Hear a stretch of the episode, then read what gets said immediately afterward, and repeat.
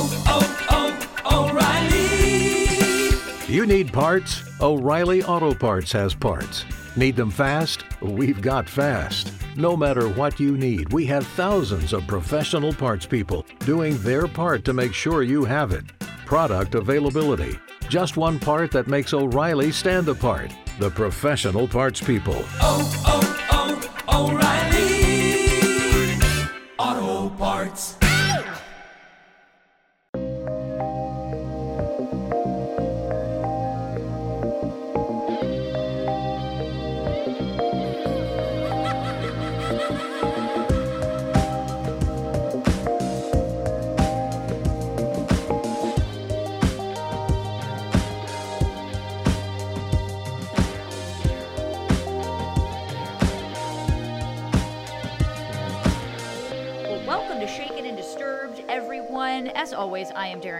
and I am with, I believe I'm here, unless I'm drunk already, which is always possible, John. That's I think I'm here with two other people, including you, John. Mhm. Yes? Yep, I'm here. Okay, you are you are here, and then we have a third person here. Allegedly, we have Mm-hmm. a third person allegedly, who some of you, most of you, all of you, definitely know. Megan is back. Megan's Welcome, back. Megan. Allegedly. She's Thank you. back.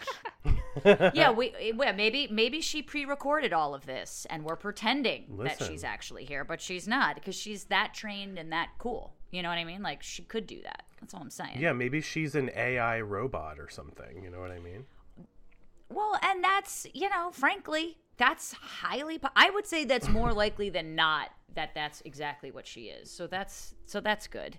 Um, well, welcome to Shaken and Disturbed, everyone. What are you? What are you uh, drinking today, guys? And Megan, I want to hear all about what you've been up to since seeing you recently. Absolutely. Yeah, go ahead, Megan. What's been up? Oh, my turn. Well, uh, cheers, guys. I am drinking. Uh, I was keeping it light today. It's a beautiful day outside, so I've got a vodka soda.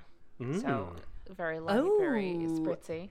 Okay, And, I'm um, a, I'm a little jealous because like I kind of got off the vodka soda train a little bit. I was thinking that about you, I, I got a little bored by it, truthfully. I got a little bored by it. No shade to you now, Megan. No shade there. Um, but I just kept ordering it so much. and uh, I needed to, like, get into gin and get into something else. So I'm bringing back a classic that I've sort of had off and on. And I am going to have a Greyhound, but it's with gin this time. So it's grapefruit and gin. So I'm, I'm, I'm, I'm, I'm being, listen, Megan's back, John. We I know we have to celebrate.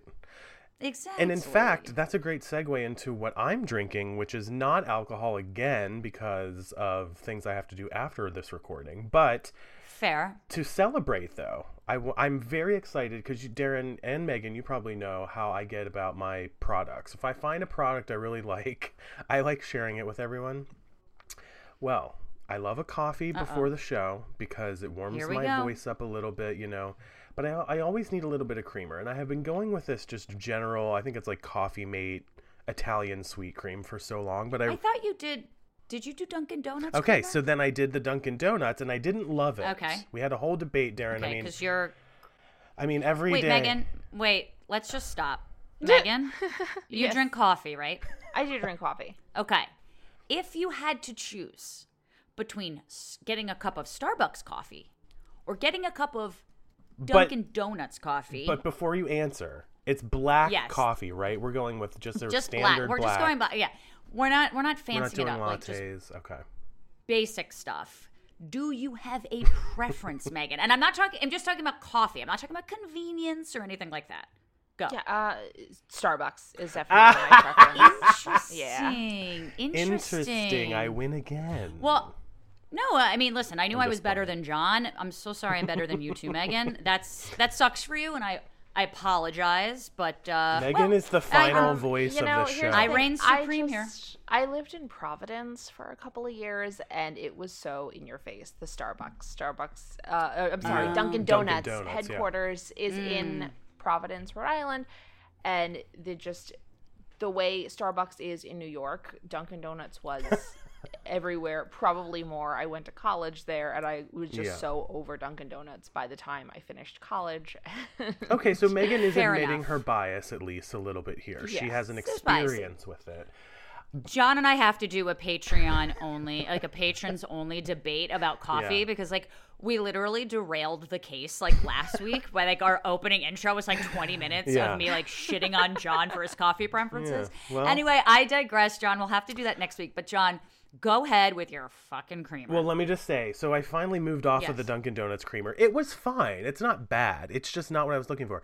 Well, in celebration of Megan, I tried a new creamer. This is gonna this is like fatty and gross, but it's funfetti flavored creamer. You know the funfetti cake mix that is to die Ugh, for. the best cake It's ever. the best cake ever, except It's the best creamer. ever, cake ever. Yeah. That sounds so good. It is the most delicious coffee. It's better than Starbucks. It's better than Dunkin'. We can all agree. There's no debate anymore. We can all agree. Just get a Keurig K cup with some funfetti creamer, and the debate. There's there will be world peace. Is what I'm trying to say here. I mean, there should be funfetti at every event possible. Like, and people who think it's not classy, like.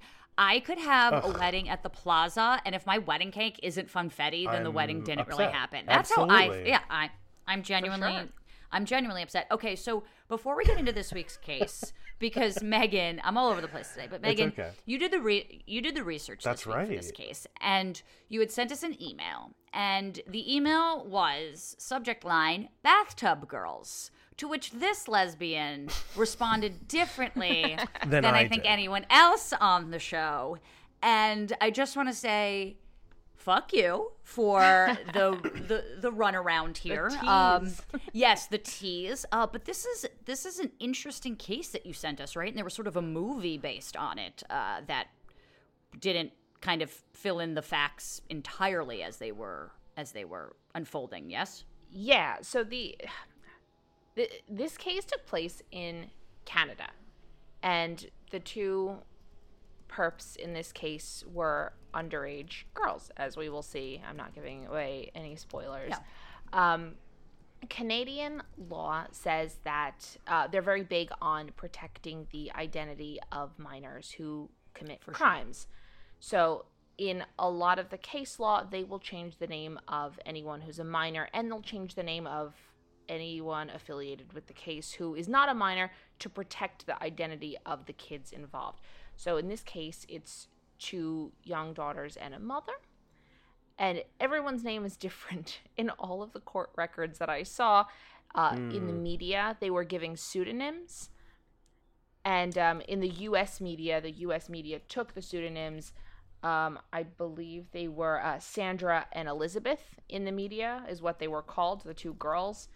Um, but uh, a South American newspaper got hold of their legal names. So I went ahead with their legal names, and I did find one court record, which was one of the first ones that had everyone's legal name in it, including most of the witnesses, but not all, because there there were some affiliated people in the case who were underage. So I used their full names, their their legal names, Caroline and Catherine. And I in the believe they're my age, right? I mean, they're 33, 34. They were born like in the 80s. So now they are of age. So when we say their names, there's no illegality here. Uh, Correct. Okay, okay. I just yeah, want there's Good to nothing know. wrong with it. Yeah, no, no, no. That is really good to know, and uh, that can be very confusing. I often wonder when people say, like in a New Yorker article, for example, or whatever, and they're like, "John," you know, that's a pseudonym, of course. Is it? Right. Like, what if they say that it's a pseudonym, but it's not a pseudonym? You know, because How like confusing would that be when you're doing right. research? Wait, wouldn't that be like the ultimate ruse of hiding in plain sight of saying that it's a pseudonym, but it isn't? But anyway, uh, what if this entire time John, Darren, and Megan were pseudonyms Yeah. for our own names? Just Just throwing something it out to, there. Just have a drink. Have a drink says they're Yeah, well, exactly. Have well. Cheers to you both. Cheers. Yeah. Guys, we need to tell you about one of our new amazing sponsors, Wicked Clothes. John and I absolutely love this company. They're a clothing company with merch about pretty much anything paranormal Bigfoot, Mothman, ghost hunting. We really think you guys listening are going to love these clothes. You can see all of their amazing designs at wickedclothes.com. They just released a Halloween collection because whether you realize it or not, It's Halloween season already, and one of their shirts says True Crime Club, so you definitely have to pick that one up. Another says Serial Killer Documentaries and Chill, so of course you gotta grab that too. And they have a hat that says Paranormal Investigator, so wear that next time you're creeping around a cemetery at midnight listening to Shaken and Disturbed, you know, so everyone knows you're official. Honestly, I have a shirt that is one of my favorite shirts. It is about a demon cat, and it's like this old detective novel. Needless to say, I already got my mom into it. Needless to say, my mom already bought one. Needless to say, it's my favorite new shirt. Yeah, so do yourself a favor and take a minute to browse their site. That's wickedclothes.com. And if you use coupon code SHAKEN, you can get 10% off. If you want to save some time, you can get that coupon automatically applied by going to the link wickedclothes.com slash shaken. So the sisters, Caroline Karubin, 16 at the time of the crime, and Catherine Karubin, 15 at the time, are commonly referred to by Canadian and American media by the names Sandra and Elizabeth Anderson, respectively, as they were minors at the time of the crime, and Canadian law requires that the media protect the identity of children, as Megan so eloquently uh, spoke about here at the top of the show. Um, sorry, I thought one of you were going to jump in there. Um, I thought I heard a breath. So most of this information comes from. I'm a mess. Let me redo this because I just missed that. All right, Hilarious. I just skipped number one for no reason. yeah. Their mother, Anne Karubin, was referred to by the media as Linda Anderson for the same reason. All names were subsequently published by Spanish news reports. Most of this information comes from court records, as Megan said. All the minors' names have been redacted or changed in media articles, but is still in the legal documents. So we're going to be using their name, their real names here for the show. So Anne, Right. Anne Margaret Lebenshin, I think I'm saying that correctly. Megan, of course, as our resident researcher, please That's pretty jump in if I'm good, wrong. John. Thank you. I I might be a researcher, but I do not you're speak not. Polish. You're not Polish. She's okay. ain't, she ain't Polish. All right, Yeah, fair exactly. enough, and uh, neither am I. Um, was born in Poland in 1959. She became a young wife to a man named Karubin. Megan, you had mentioned you you knew this guy's last name, but you couldn't find a first name for this guy anywhere, right? Couldn't find it anywhere. Nope. It's funny, like all very- this. I wonder if that's. I wonder if that's also a European thing. Like I Yeah. wonder if just the records kind of got yeah, you know washed over, for lack of a better term, because to not he's not share. Like to not find a first name seems Right. uh seem- a full name for this guy seems very odd to me. yeah. It also I makes would me imagine think. he um. Oh, sorry. Oh no, I was gonna say. It, it, I wonder if it has something to do with World War II. You know, like the destruction of buildings and records and things like that. Megan, what were you gonna say? Oh, I got the impression that he he wasn't in the picture of anyone's life Oh, okay. long before the crime took place, and I would imagine that it just had to do with like why are we giving someone else a pseudonym and making the whole Right. naming situation more confusing for no Right. reason because he was long gone. He, Yeah. he left when the girls were very young. You're about to say. Yes, Got it. yes, that's right. The, the fun thing about having Megan on the show is she is psychic, so she knows what I'm about to say at any She's time. very clairvoyant. Yes. She's very clairvoyant. Um, so Anne and and so Megan, we should do a segment where you like read our palms or something. I don't know, just throwing it out there, you know. Let's Between. John's tarot cards and Megan's know. clairvoyance, I feel like my future's set here. I'm not bringing anything to the table. Not to so, mention uh, Megan's taxidermy, if for nothing else. True. So That's true. Anne and her husband emigrated to Ontario, Canada, where she gave birth to three children. Caroline was born in 1987. Darren, you're born in 87, I believe, right? No, sweetie. Eight. I was born when Catherine was born in 88. That's right. Catherine was born in 88, followed by the birth of their youngest child, Robert. Why is it, Darren, do you think all these years I just, for some reason, have a big issue with age with you? I, it's like, I don't know what it is. I think because I'm, I give off the impression of an 85 year old lesbian woman living in the suburbs that sometimes you and It's Megan forget that I'm really just like you hmm. guys. Okay, that makes Because sense. Because I'm just kind of like inward. You know what I mean? Yeah, for those Maybe who don't know what. I'm talking about, the be- very beginning of Martinis and Murder, which Megan was also a part of, of course, if you're new to the show, um, which was our previous show, I, for some reason, could not grasp that Darren was only two years younger than I am. Yeah, it was like very. It was like a glitch in your brain Yes. that you like couldn't Yeah. compute it.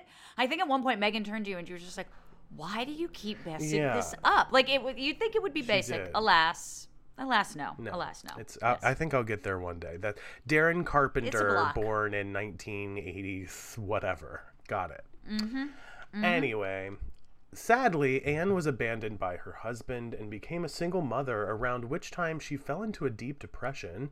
Her depression was accompanied by an alcohol dependence, which had grown increasingly, increasingly problematic as her children grew up, as it will, by the way. If you're Sure. you know, sounds like she's an alcoholic here. That's going to have big ramifications when you're a family unit.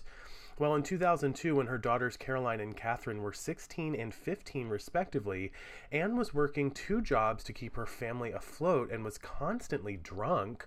Caroline and Catherine always seemed to be irritated with their mother's drunkenness. At the time, the girls' annoyance never seemed to be out of concern for their mother, however. Instead, the sisters often made comments expressing annoyance that their mom, quote, wasted so much money on alcohol which is hmm. interesting and i'll be honest you know like i have family members and friends and and family members of friends in fact who are you know addicted or have alcoholism or whatever i mean who doesn't know somebody like that? And this concept of like the amount of resources that are wasted in this person's alcoholism or addiction is a common thread that I feel like Pun most yeah exactly. That I feel like most you know families and friends have to deal with. It's a sad reality of, of this um, if it's alcoholism this disease Yeah, no, I, I, I do agree with that, and you know that's the thing too is I'm when I say impressed, I don't I can't think of a better word for it, but like you ever see those rock stars that are like addicted to heroin or mm. alcohol and they perform like this incredible show and play these instruments and like like I'm not like that. The fact that this woman could kind of at least in the meantime right now hold down these two jobs while raising three kids on her own and constantly drunk is like something that I could never I just I don't even know how you can do that although there are high functioning people for sure but it's interesting to me that the girl's annoyance isn't necessarily about their mother's health but about the money that she's spending but both could be concerns if for some reason the kids didn't have enough to eat and they see their mother Oh, you yeah. know it's it might not be that so much that they're not concerned about her health it's just that they see the money more than may, they maybe see her health that's a very good point so it is about survival at that point for a lot of families Exactly. So there, there could be more to this story. yeah Well, the girls reported as jealous that their family didn't have a lot of money and their friends owned better things like swimming pools and clothes. We see this all the time on Instagram, even now, uh, even for a true. lot of us, you know. And however, in later interviews, there seemed to be a much darker side to their home life. In November of 2020, Caroline recounted that their mother's live in boyfriend, Henry, referred to as Doug in, in some places, was physically abusive to herself, her sister, and her mother. Hmm. Caroline describes dinner being reserved for special occasions and that she and her sister were both victims of prolonged sexual abuse by someone close to the family. So, a lot of darkness, Well, to say the least. if I could jump in here, dinner being described as something special, like imagine that. I mean, that's Yeah. that's a really great kind of visual or kind of emotional description here of like how serious and disastrous this family setup was. Yeah, and not to bring it back to even like current times, but you know, like I'm I'm on vacation right now with my girlfriend for at least a little bit, just out east, and just with everything happening in Afghanistan right now, and like Yeah. what the women are going I through, know. it's like it totally puts stuff into perspective. Like what you just said about you know dinner is not something that we're like, oh, it's Friday, it's special occasion. I know. It's dinner is an everyday thing, and I think those are lots of things that we kind of take for granted. Um, I've been doing our that. Oh, I'm sorry. Keep going. No, just in a in a in a pri- for we have privilege in a lot of ways, and it just especially with what's happening in Afghanistan, it just I don't know, it highlights it even more for me. The older I get, and a quick little side tangent based on what you were just saying, the older I get, the more I am am aware of our my privilege and our privilege collectively just being born into a body in the United States. You know what I mean? Like it's rough for it's so, definitely rough for a lot of people in the United States, but when you look at what is going on as a society in Afghanistan right now and and several other um, moments throughout history. Like, let's not just pin it on Afghanistan. It's like I am very aware of the luck that I have when it comes to how I move through this world, and I agree with you full, uh, fully, Darren, on that. Yeah, every every time I hold like and I mean this, every time I get to hold my girlfriend's hand and walk down the street, Mm-hmm. I I, never forget how many places that not only as a woman, but as a gay woman, Yeah. certainly a gay man, yes, but just men they are afforded different privileges sometimes and especially women in those countries is just I never forget it and I just wanted to make a point here to kind of just remind everyone that uh, you know, hopefully if you're able to listen to this podcast in a safe place That's that right. you're probably better off than a lot of people out there right That's now. a So great that's- point. that's- it's always a good thing. Well, back to this story. Now, Yeah. Caroline recalled being 12 years old and confiding in a priest at Bible camp about being molested, and the Mm. priest encouraged her to confront her abuser. Which you don't hear I- of often, by the way.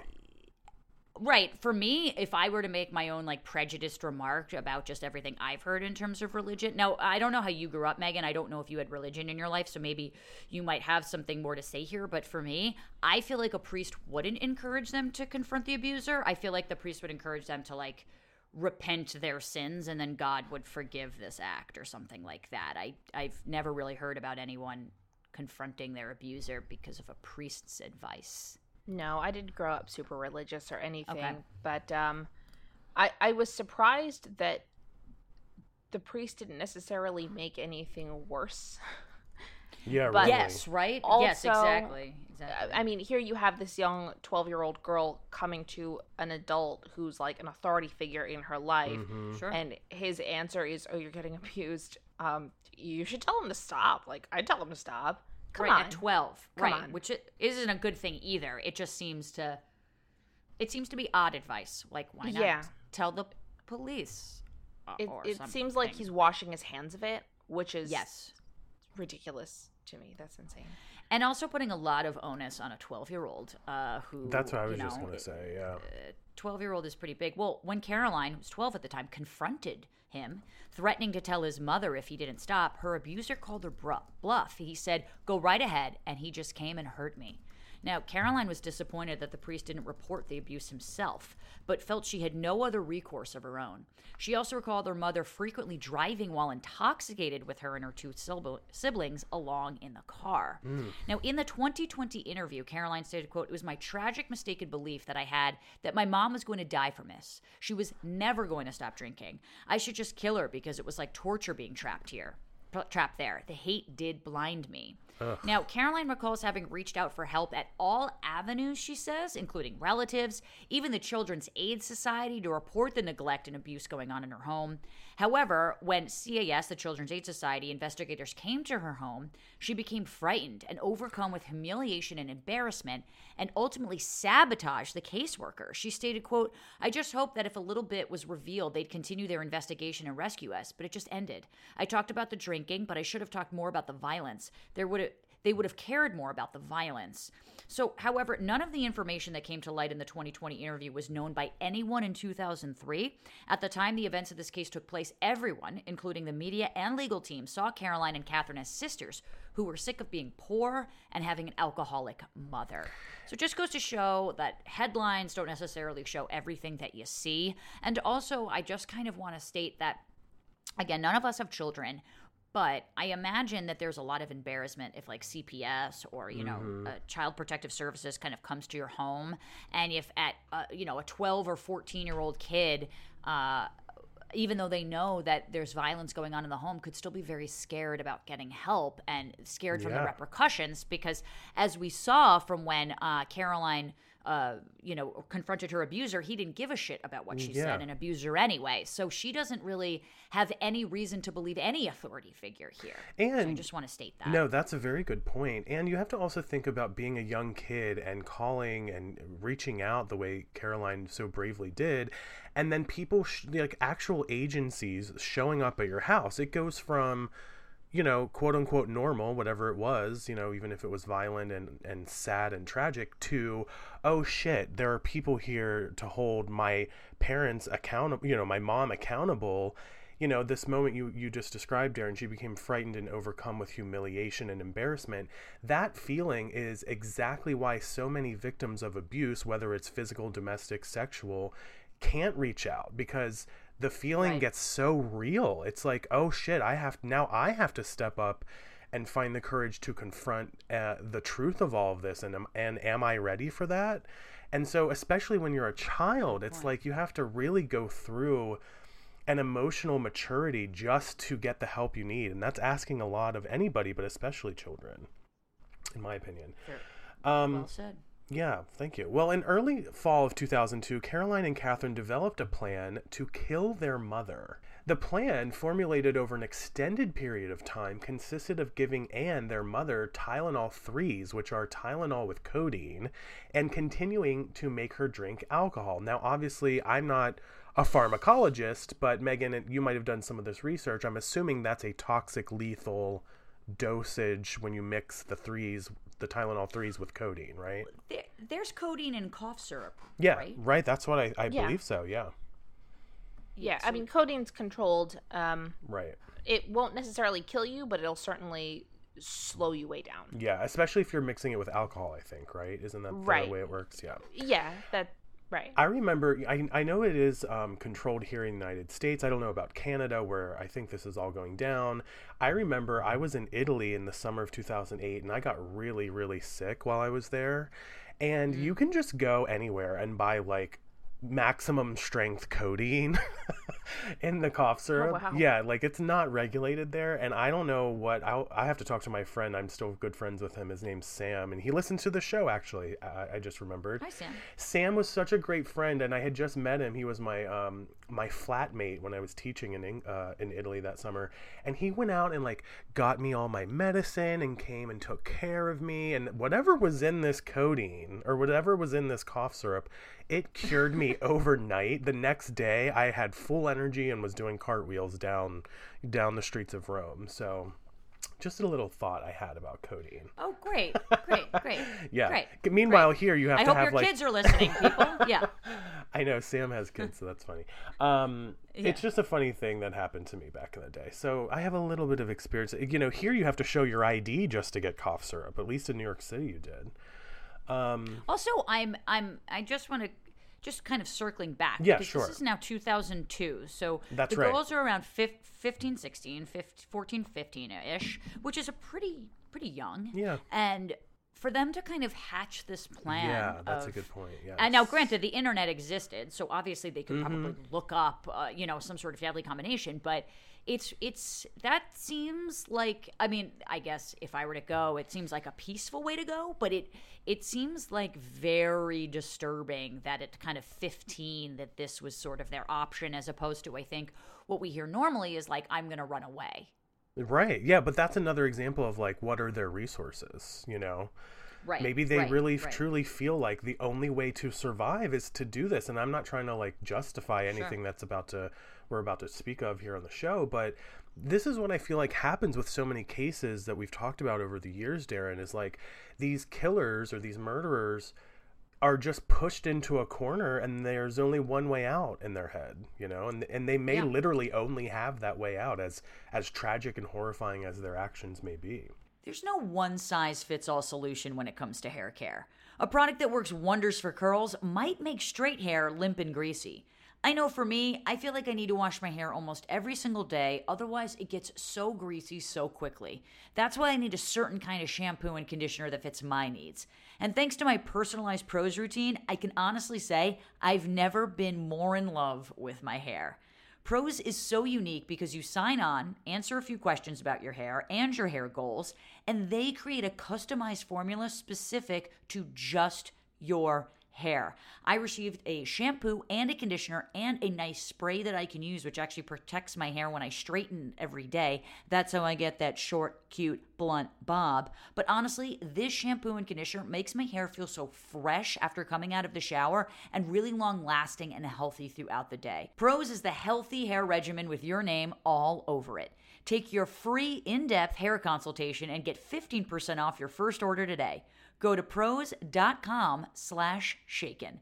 That's P R O S E dot com slash shaken for your free in depth hair consultation and 15% off. Well, the sisters decided to put their plan into action on a weekend when their younger brother Robert wasn't around. Oh, I didn't even remember they had a younger brother.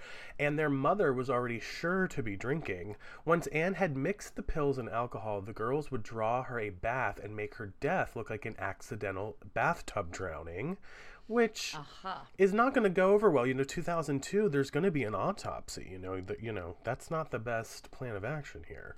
Um, Well, unless unless unless I mean, in theory, the mother could have, you know, Done it even if it was an OD and, and- then drown, you yeah, know, gets unconscious and drowns in the bathtub. In theory, that doesn't prove that that's murder. Well, that's I mean, true, That could yeah. have easily been a suicide. So maybe that was good point. You know, that's sort of their point here. Good yeah, point. Yeah. And there's already lots and lots of evidence that mom is an alcoholic. Exactly. Great exactly. point, Megan. Yes. This is why we bring Megan on once a month, you guys. yeah, that, this is why. or more. Exactly. Well, after Anne was dead, the sisters planned to go to a restaurant called Jack Astor's with two of their friends, Alana Snow and Troy Fitzgerald, in order to establish an alibi. In court, Catherine testified to the existence of this plan, however, vehemently stated that she and her sister had abandoned the murder plan.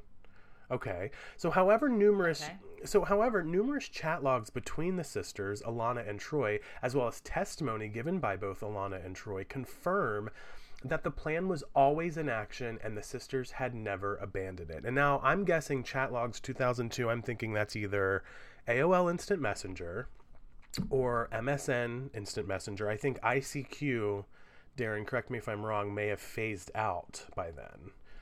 I, it, it, yeah, no, it might have because I think now is kind of let's say I was starting high school then, Yeah. so I think a little bit. I mean that because like just texting on. I was just going to say texting started. became sort of that new technology then. Yeah. But what I think is weird is that I don't know, like if one of my friends Mm. texted me about this plan, like, I, would I take it Yeah. seriously? Like, I, I think I would have my flares up here. I mean, Absolutely.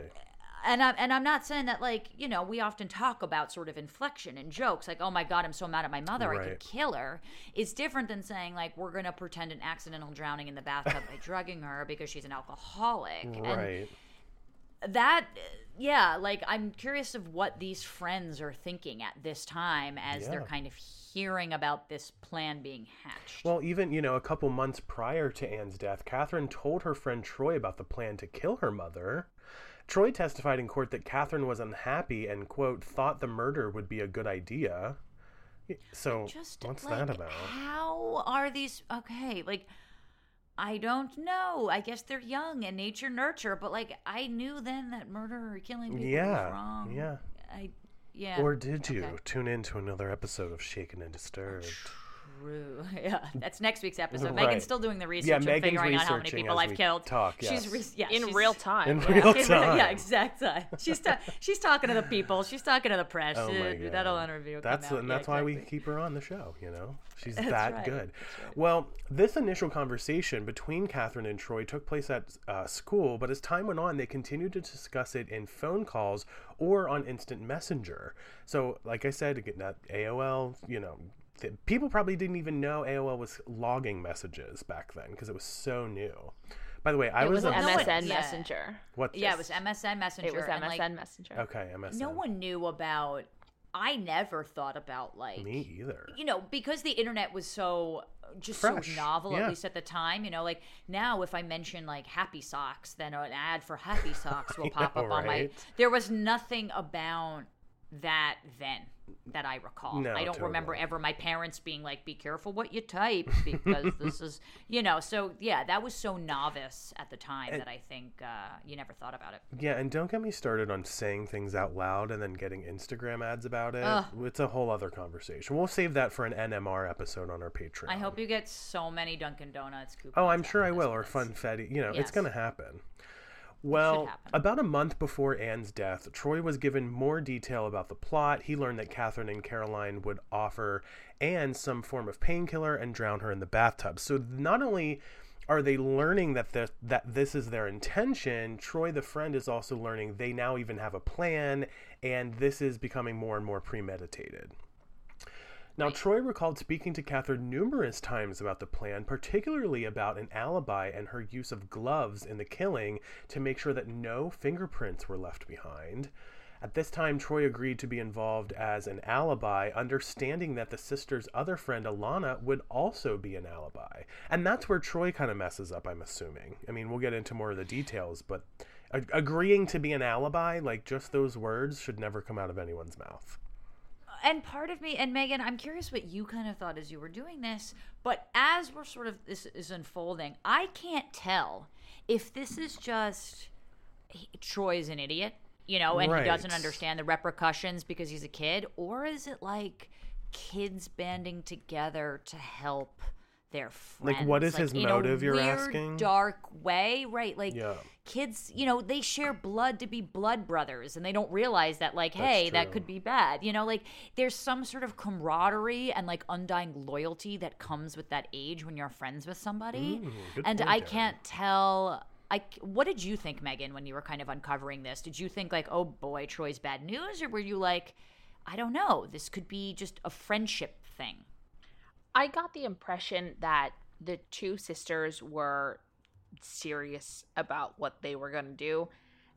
And Troy and Alana were kind of just going along with it. Floating because along, These yeah. two girls were like hardcore gonna murder someone and it was a big deal and it was what they were talking about and it was what their friends were talking about and uh, they didn't want to get left behind so there wasn't really a choice but i mean of course there there was a choice but you know socially when you're 14 years old you're you- you're gonna go along with that because you don't understand Sure. Yeah, of course. Sure. I know. I think, and I think that's kind of a combination of the both, almost, right? Like you want to help your friend out, and you don't really understand that killing someone is actually like permanent in some sort of way, maybe. Yeah. And I what the the impression that it- ramifications oh, are as well. Yeah. Sorry, right. Megan. Go ahead. Right. No, I got the impression that Troy, especially, we'll we'll go into the chat logs, but it didn't strike me that he looked at it as being like a real thing. Mm. It seemed like a, a, a theoretical. Oh yeah, uh, make Thing you to talk gloves, about or something, y- yeah. Yes, Right. And like something you might see on CSI or something like that. Exactly. Oh, that's a Yes. great way Right. to put it. Yeah. Well, some of the most compelling evidence in this case were actually the chat logs, obviously, that took place between Caroline, Catherine, and Troy throughout January of 2003, starting January 4th and continuing through January 27th. Now, these chats contained conversation between the three friends outlining their plan to kill their mother in a way that extremely closely resembled her actual manner of death.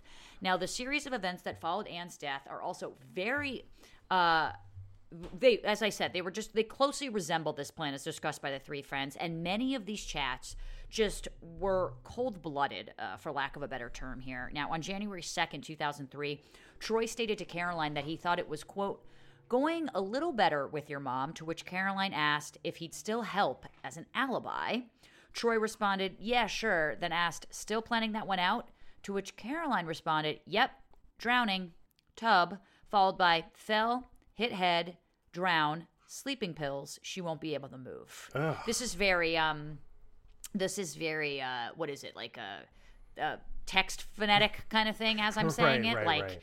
as i'm saying like fell hit head drown there's a lot of ellipses, in between yeah. but that so i'm just kind of saying it with these pauses but troy later commented that it was quote common sense to have someone drunk before you make their murder look like a suicide Mm. How does he know I, that? is that is that common sense? Hmm. Because I feel like if we're already talking about this, there's no common sense kind of being played into this. Well, first of all, but- common sense is like, you know, if um, the sun is in your eyes, you put your hand over the sun. That's common sense, not or you put on sun- sunglasses. sunglasses, right? Like How about that? what he just Right. explained is a something you, is something you learn. That is not common sense.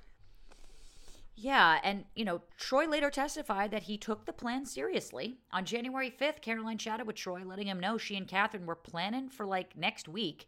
At which point, Troy asked that Caroline not type things because he was paranoid.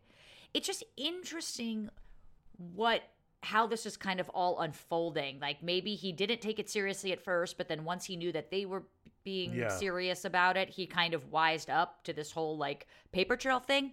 Now, Troy also let Caroline know he planned to delete this Hmm. chat log because he did not want to take the risk. But he also advised Caroline to buy a 40 of vodka first. Okay, so buy a 40 of vodka first, then delete the chat. But also, the, it's so interesting because I was just saying, like, people probably didn't know to delete back then, but he had the the foresight, the wherewithal. yeah, to like right. think about that. I mean, that's kind of surprising to me, especially being so young. So le- at least to me, at least to me, for what we know now, and let me know if you guys disagree.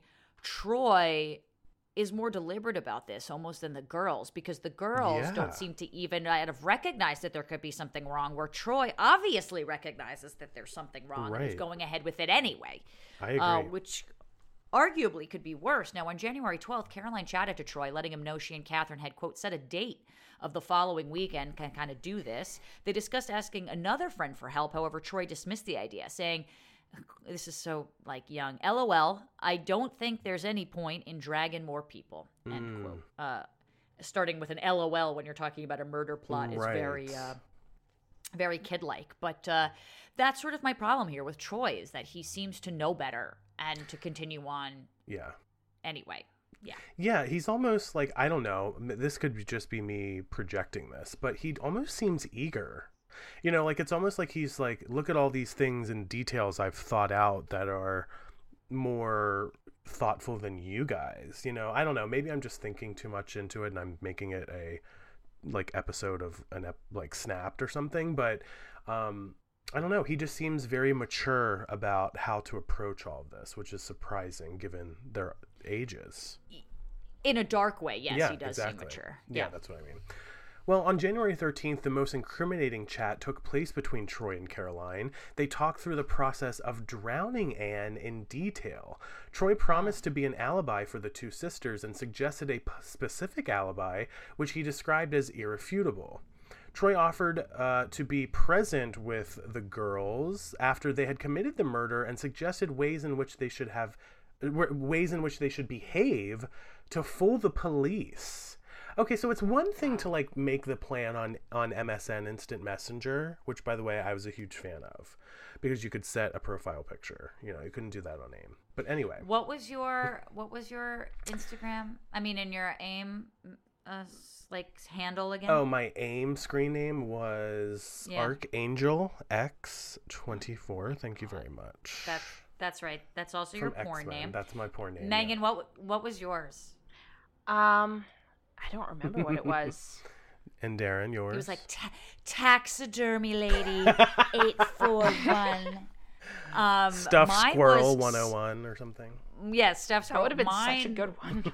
Also, did you read on our Facebook post, Megan, about that like botched cat taxidermy oh thing? my god, I did. It was so it was good. terrifying. yeah, it was so. Especially because it was a cat. I just like I don't know. I just I like couldn't read it. Go but to our was- Facebook group good. if you guys don't know what we're talking about. Because if you don't know what we're talking about. Um, and Megan taxidermies, in case you guys are unaware. Right. Uh, mine was soccer star with two K's. That's right. And no A in the star, so it was really like soaker star. Well, I'm glad it wasn't 3Ks. Let's just put it that way. That could My have been... dad created it, which also Okay. says everything you need to know about my social okay. life back in the day. Okay, that's Was we're this during on. your Let's computer party? He was like, let's make her a Probably. screen name. Yeah. It probably was. That's- okay, my dad's sense. cool. Yeah, that makes all right? sense. Your yeah, dad he's is cool. He drives a Tesla. He's Yeah, cool. He he is cool. Um, where are we here in this story? I'm a Back- little. back oh, right. so Troy, cool, yes. Troy is saying we, we need to, you know, I'll stay with you and we need to fool the police, which I think is another layer of premeditation here. So Troy advised that Caroline and Catherine include Tylenol threes in the drugging process to make sure Anne was knocked out before the drowning. So he was kind of responsible for that. On January 14th, Ca- uh, Catherine chatted with Troy, stating, "quote We're planning to do something this Saturday, very hopefully." End quote. A few days later, on January 18th, around midday, Caroline and Catherine began encouraging their mother to drink vodka to the point of drunkenness, and the two also gave Anne six Tylenol 3 pills. Now, three, no, six pills of anything sounds like a lot, but especially this. Um, It does, but um, I like. Did Anne take it voluntarily? Did they mix it Well, in her drink? Well, It sounded like they they encouraged her to take them. Like they they sort of gave them to her and she take them. like was the Help for a impression that I hangover or got. something. Yeah. Okay. Got gotcha, it, gotcha, okay. gotcha. Well, at this point, the sisters then filled the bath and helped their mother into the tub. Once Anne was in the water, the girls told their mother to lie on her stomach so they could massage and wash her back. At which time, Caroline submerged Anne's head under the water and held it there for approximately four minutes. Now, my thoughts too go to like, okay, like what's going on here where like even under all this influence that her mother is their mother is under you're gonna just jump in the tub like i don't know there's a lot of little things nuances about like how this is unfolding that just feel off to me for some reason No, I I, mean know. that's that's clear. I mean, this sounds like yeah but maybe I don't know. maybe It- she was just so drunk and on drugs that she just didn't know any better which is sad yeah. After Caroline and Catherine determined for sure that their mother was dead, the girls left their home for Jack Astor's, where they met with their friends and spent the night celebrating their accomplishment. Well, they better not have funfetti cake there. I know that much. Yeah, well, that they better be having Starbucks coffee Yeah. to punish themselves for this horrible thing that they just Right? Oh my Bringing goodness. it back full circle. Okay. Yes. Yeah, bringing it full circle there. Well, when they returned home, the sisters called emergency services, reporting that they'd found their mother drowned in the bathtub. So everything's going Hmm. as planned, by the way. This is pretty much at this point exactly how they had planned this out. Well, Exactly. Anne's cause of death was initially determined to be drowning. Forensic analysis of her bodily fluids showed very high levels of alcohol and drugs, including Tylenol and codeine. Anne's time of death was placed sometime before 10:30 p.m. when the 911 call was placed from the house. So at this point, they don't know much else other than she died before the phone call. Yeah, and you know what? I I in a lot of ways, I mean outside of the whole messaging of text chats and just put that aside, Yeah. if I was a police officer and, you know, two girls who were in their mid-teens, let's say, are reporting this, Hmm. My inclination is to believe them. And and I think there's a lot of prejudice that probably comes along with that, but sometimes it's almost hard to believe that a woman could do it, let alone two female kids could Yeah. do this. And I know that sounds kind of crazy, but that's uh, you know like i think there is sort of an innocence that kind of comes with that that i could see the cops being particularly kind of confused by this whole thing now the sisters told investigators that they had left their home around 6 p.m at which time anne was alive drunk and about to take a bath anne's death was officially considered an accidental drowning for 11 months hmm. until an acquaintance of the two girls referred to in court records as sw went to authorities with information I want to chime in really 20 quickly. yeah. SW, I just want to make Yeah. sure we do know that SW is not Serena Williams.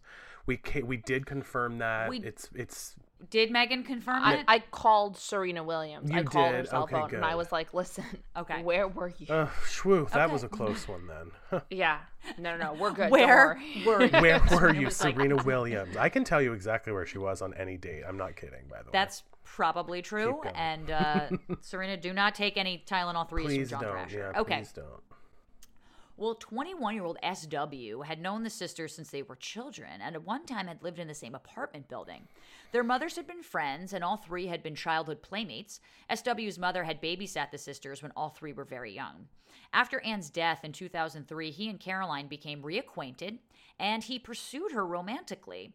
After the two had gotten more intimate in their conversation, Caroline had told SW that she had murdered her mother. Oh my god. Which again, like again, there's a lot of abuse going on here and there's a lot of childhood trauma. So I'm not saying she's just this perfectly like mm-hmm. happy-go-lucky normal person. This person was clearly through trauma, but this at least shows to me that she's not a that murdering her mother has only been a good thing. There has never been For her, anything yeah. negative about it at Right. all. For her is what I'm saying. So she doesn't even recognize that it's wrong. There's no remorse here. Yeah, I, I totally agree with you, and I and I align completely. Megan, I'm curious about SW. Was that because they also hid his uh, identity because he was a, a um a juvenile, or no?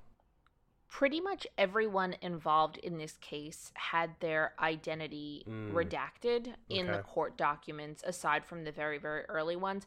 Um, he wasn't a juvenile at the time. Obviously, he was 21 years old, but Yeah. they wanted to remove the identity of anyone around the girls so that they would be less likely to be identified by the media. Got that it. makes sense. Makes Yeah. sense, Right. Like they might omit my name and they'd have to omit my mom's name because if you don't omit my mom's Right. name, then they're going to know it's me. So that, Right, That, that tracks. Cool. Well, SW immediately went to the authorities with this information. So clearly a conscience i- is on this Yeah. person's mind. Now, SW was given a car, wired for video and Oh my audio, and assisted authorities in recording both sisters describing their roles in Anne's death. Wow. In these recorded conversations, SW brought up the earlier unrecorded conversation to Caroline, telling her that it really bothered him and he wanted to talk more about it.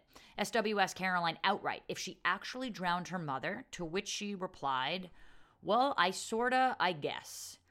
Now, hmm. SW then asked how she could have done it, given Anne's size, and Caroline explained that Anne was drugged with booze and Tylenol 3, stating, quote, It was either me or her, and I'm younger, and I saw myself as having more potential. Huh. like that's kind of weird and creepy. Like imagine like planning out your life by taking another life. That's so messed up.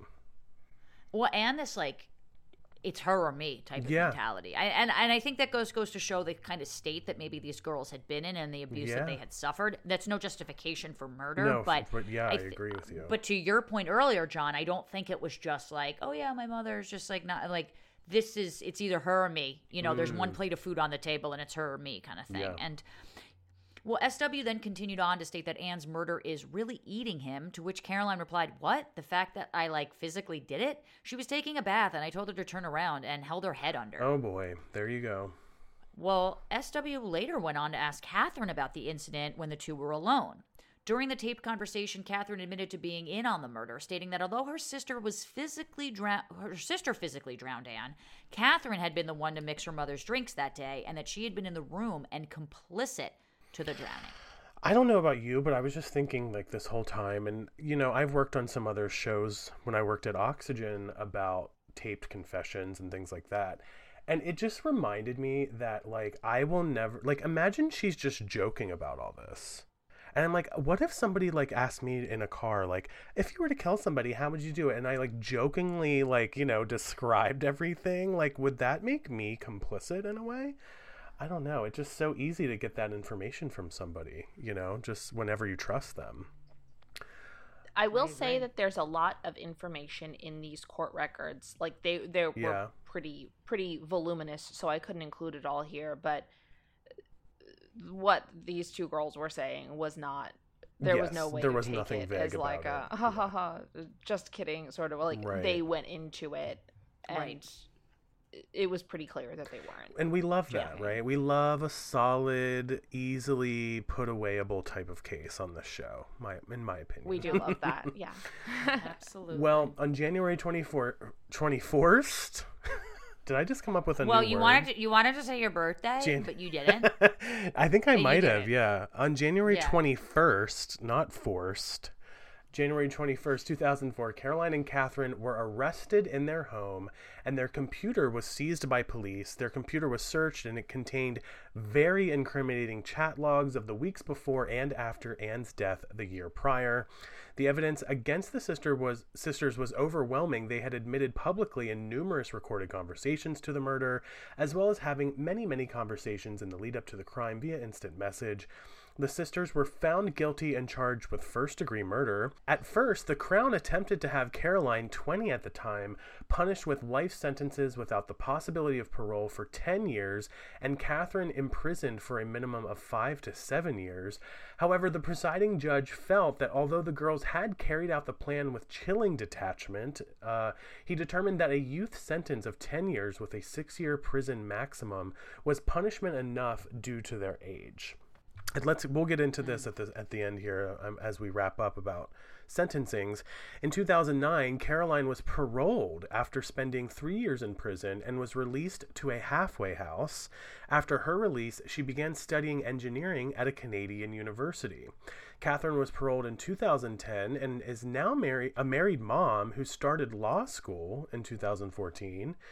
And in 2014, the film Perfect Sisters, based on the crime, was released in theaters. I didn't. Did you guys see that? I never did see it. I never saw it, but I heard of it. Yeah, Yeah, same, with you.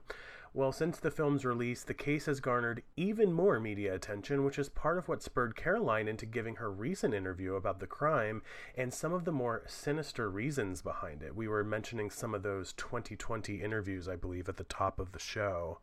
Um, what do you guys think about this um, sentencing, Darren? I mean, we've talked about it a lot I on this show, but do you think it was justified in the in what we know?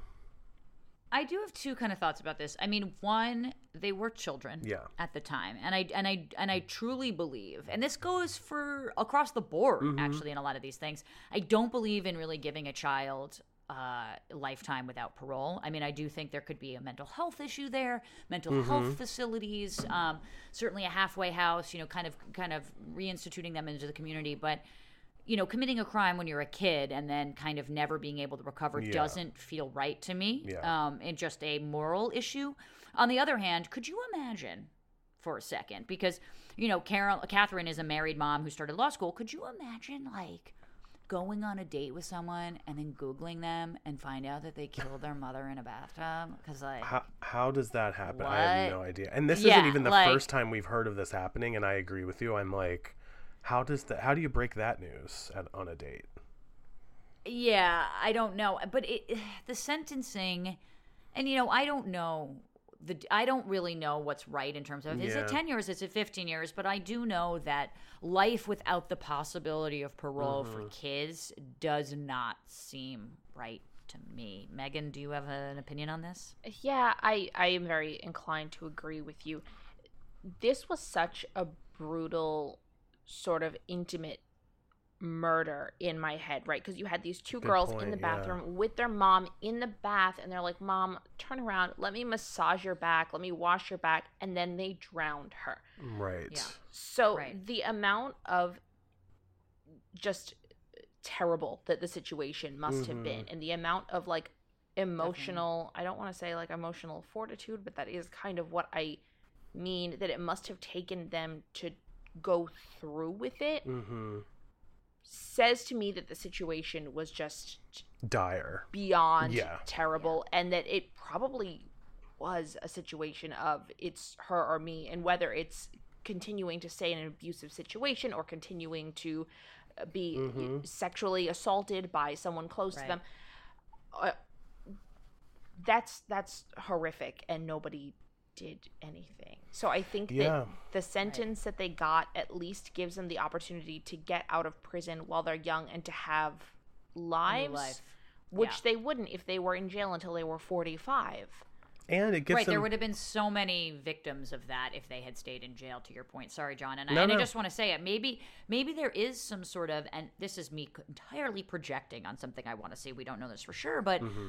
given the fact that Catherine became a lawyer, I do kind of wonder if that's her sort of penance, maybe, to help people in Mm. similar situations or to understand people's backgrounds before we sentence them in some ways. I don't know, Maybe. but I'd be curious. You know, Darren, I was thinking too about what you were just saying about breaking the news. Imagine breaking the news to your child that you killed their grandmother. I mean, that's a whole other level of scary, sad.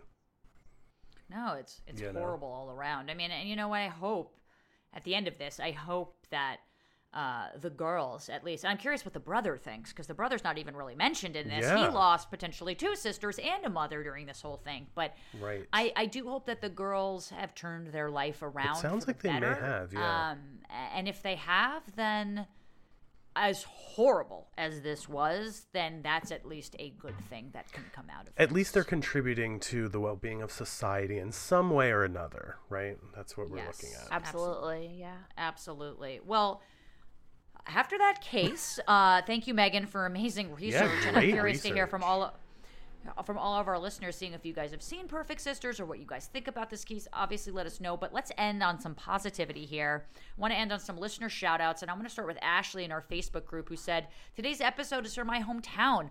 I think I might have requested this case a couple of years ago to y'all. Glad y'all covered it. I remember when this all broke out.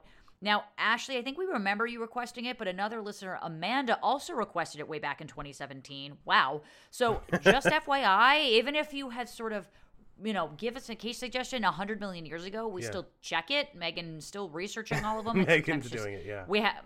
Megan's doing everything. Um, but yeah, thank you, Ashley. Thank you, Amanda. Thank you to all who keep sort of, you know, just keep giving us cases to do because we want to get to all of them. Unfortunately, uh, you know, mur- as I always say, murder's not recession proof, and there's a lot to cover here. So That's right. We try and do once a week, but thank you both so much. That's right, and they were, that was in reference to I think last week's episode, the Todd Kohlhepp episode. So just That's correct, for reference yes. there. Um, last here's another uh, listener shout out. Last week I started violently choking, uh, Megan. You might not have have heard this. During the recording, you didn't hear it on the episode because I cut it out. But if you're interested in hearing it, it's av- It's pretty funny. It's available on our Patreon. You can hear me like take a sip. I start choking. I fi- I'm trying to find the mute button so Darren isn't distracted by me muting by me choking, and then I start laughing at myself because it's so absurd how loud I'm choking. Then I like unmute myself so I can be like, "Mm-hmm, that's totally right, Darren," and then I mute myself again. It's a whole big mess. And then you like laugh at yourself about Yeah. it. It's really funny. Yeah, it's like what what am I doing? This is so unprofessional, but um, it is available. I mean, if there's any reason to pay money, you it should be to get John Thrasher's sounds of his bodily fluids Yeah. coming out of his mouth. that's right. So Listen. if that's not worth like five dollars, I don't know what what is, is, right? people. And we promise Yes. behind the scenes content, and this is what people are signing up for. So there you go. A lot of people wanted to hear it, apparently, including Jessica in our Facebook group, who said, "Don't take this away from us." Yes, post it. And Stephanie, who said, "Share it. I choke on my own saliva sometimes." So, so Stephanie, that's not good. If you're choking on your own saliva, Yeah. like you might need to seek medical help. But I think this just goes to show podcast hosts, they're just like you. They're just like know, you. we're all- We're all trying to learn how to spit and swallow at the same time. It's just John just can't can't handle it sometimes. He just can't handle That's it. That's right. Well, if you want more episodes Yes. of Shaken and Disturbed, plus bonus content, photos, and videos that we don't post anywhere else, you can sign up for our Patreon. For as low as $5 a month, you can support us as independent creators, and it really goes a long way. By the way, your support also goes to Megan, uh, because we could not do the show without her. So, just to be clear, Megan is benefiting from our Patreon love as well. So, um, thank you and again, Megan. I appreciate it so much. Oh, Yes, good. if not for us, do it for Megan. For Right, sake. She's exactly. the better one out of all of us. Yes. She literally makes the show. So you can even get 15% off of your Patreon subscription, whatever it may be, if you sign up annually. So no monthly billing hassle. It's pretty amazing, and we are loving uh, your case suggestions as well. We try to prioritize our Patreon listeners whenever they send us case suggestions. So there you go. And if you and if you sign up now, you'll get our next postcard, which should be going out very soon. You're not going to want to miss this one. Mm-hmm. I have a feeling this one's going to be pretty funny. That's all I'll Mm-hmm. say about it. Uh, that you're going to want to watch. Megan, I want to thank you for coming on the show. Now, where can people follow you? Are you still doing Rocky Horror Picture Show? Update us on all of that stuff. So, because you know, last week when you weren't on, I did say that you haven't asked me to come on and be Hamburger yet. And I feel like I shouldn't have to try out because I feel like the part's already mine. And I just want you to tell the listeners that the part is mine. Oh yes, the part is Okay. absolutely Darren. Great. Darren Great. is the Hamburglar in the Rocky Horror Picture Show, and Thank no you. one will tell me otherwise. Thank you. Thank you. So Um, for a yeah, limited where- run in, in New York City, Yeah, Darren a limited as run. the It's a li- it's very limited. Yeah. It's a very limited Yeah. run, but you can see me as Hamburger. Sorry, go ahead, Megan. For sure. um, I am on. Where am I on? I'm on Instagram. if you want to look look at my Instagram, it's mostly pictures of my animals and like stupid shit that I see on the street. It's quality content. subscribed instantly. yes. Uh, I'm at f off Meg E F F O F F M E G. And if you like Rocky Horror, um, some of my my cast members and I do a podcast called Rocky Talkie. and uh, we, we talk it. about Rocky Horror in the news and in the shadow casting community. And we give like history lessons. It's fun if it's a very niche sort of thing. But if it's the niche that you're into, you could check us out online at rockytalkiepodcast.com. And all of these links are in our show notes if you are looking All to of them get are in our show notes, and I'm just everything from Megan. I'm curious as to why Megan hasn't asked me to come on and talk about my hamburger experience, but that's fine. Like maybe you're saving it. Yeah. Well, like, we got to special debut episode. you as Hamburglar first, Right. And then Right, we right, have right, to right. have you on. You need guest. me to No, murder you bi- as Hamburglar. And It is a big part, right, guys? Like I've Oh never God, seen it. It is a big part, right? Okay, so it's like the yeah. main person. Okay. Cool, cool, I'm cool, convinced cool, that cool. Darren's Well, going to think that the Hamburglar is actually the name of a, a character on the show, which is fine. Let's just, Just let go me, with like, it. Yeah. You're gonna see me in like a CNN news report 20 years later, you know, roughly re- referencing this, and like, you know, like Hamburglar in Rocky Right. Horror Picture Show, and then that's when the karmic retribution will also uh, really come back, and you and Megan can have a good laugh. About I love that. Finally, guys, yes. before we wrap up the show, if you have a second and you haven't yet, please rate and review us on your favorite podcasting apps Spotify, Apple Music, wherever you listen to us. Uh, your five star review could really help us get discovered and go a very long way. And if you've already done it, thank you. Guys, this was such a fun show. I'm, glo- I'm loving having Megan back. Megan, I know you've been busy moving and everything, but hopefully you'll come back again in a couple weeks. I have been so busy moving, but yep, we're all unpacked now in the middle of Manhattan, and I can't wait to join you in a few weeks. Yeah. All right. I absolutely love it. Thank you both so much, and uh, we'll see you guys next week for another episode of Shaken and Disturbed. Bye. Bye.